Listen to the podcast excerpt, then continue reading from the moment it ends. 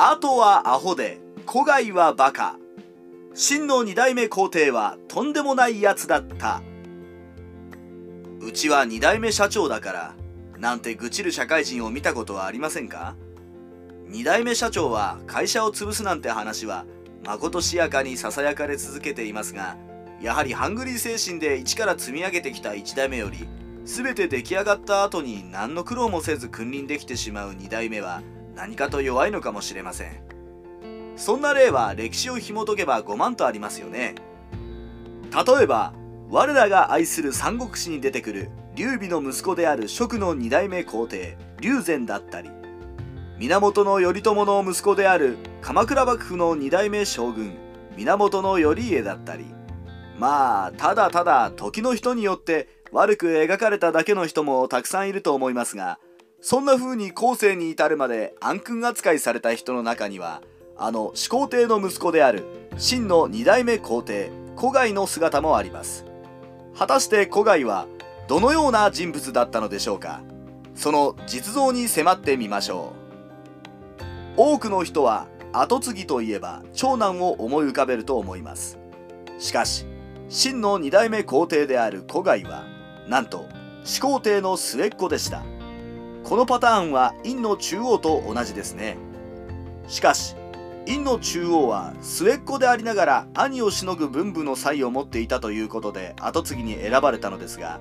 古外については特別優れたところがあったわけではないようです。ただ父である始皇帝が崩御した際に父の重臣であった李氏と長江の2人にプッシュされたことで2代目の皇帝に選ばれたに過ぎませんでした。末っ子でありながら突然2代目皇帝に選ばれた古外上昇の李氏の後押しもあったとはいえなんで？と疑問に思う人はたくさんいました。古外に特別な何かがあったわけではありませんでしたからね。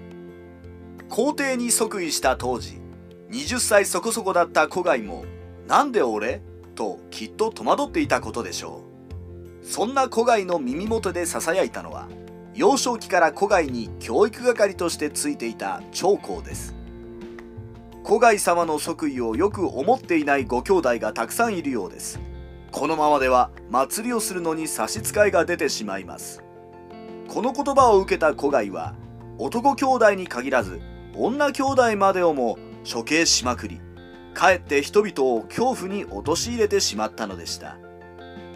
実は古外が2代目皇帝として即位できたのは長江による工作があったと言われています。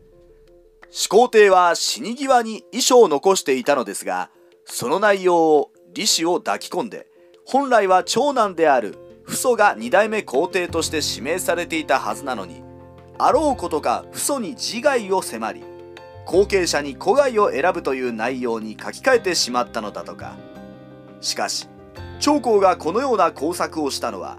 今まで教育係として古外を可愛がってきたからではありませんでした。長江は古外を利用して好き放題政治を操りたかっただけだったのです。皇帝なんて俺には務まらないよと及び腰の古外をうまいこと宮中に押し込んで贅沢三昧させた長江は思惑通りに政治を欲しいままに操りました。税の限りを尽くした阿房宮の建設や盲点をはじめ目の上のコブといえる存在の処刑。そんな政治を続けていれば当然人々からの不満が募ります。その結果陳章五皇の乱が勃発しそれに便乗して起こった劉邦が都関陽に迫ると古外と長江は互いに殺意を抱くように。最終的には長江が謀反を起こし真の二代目皇帝古外は殺されてしまったのでした。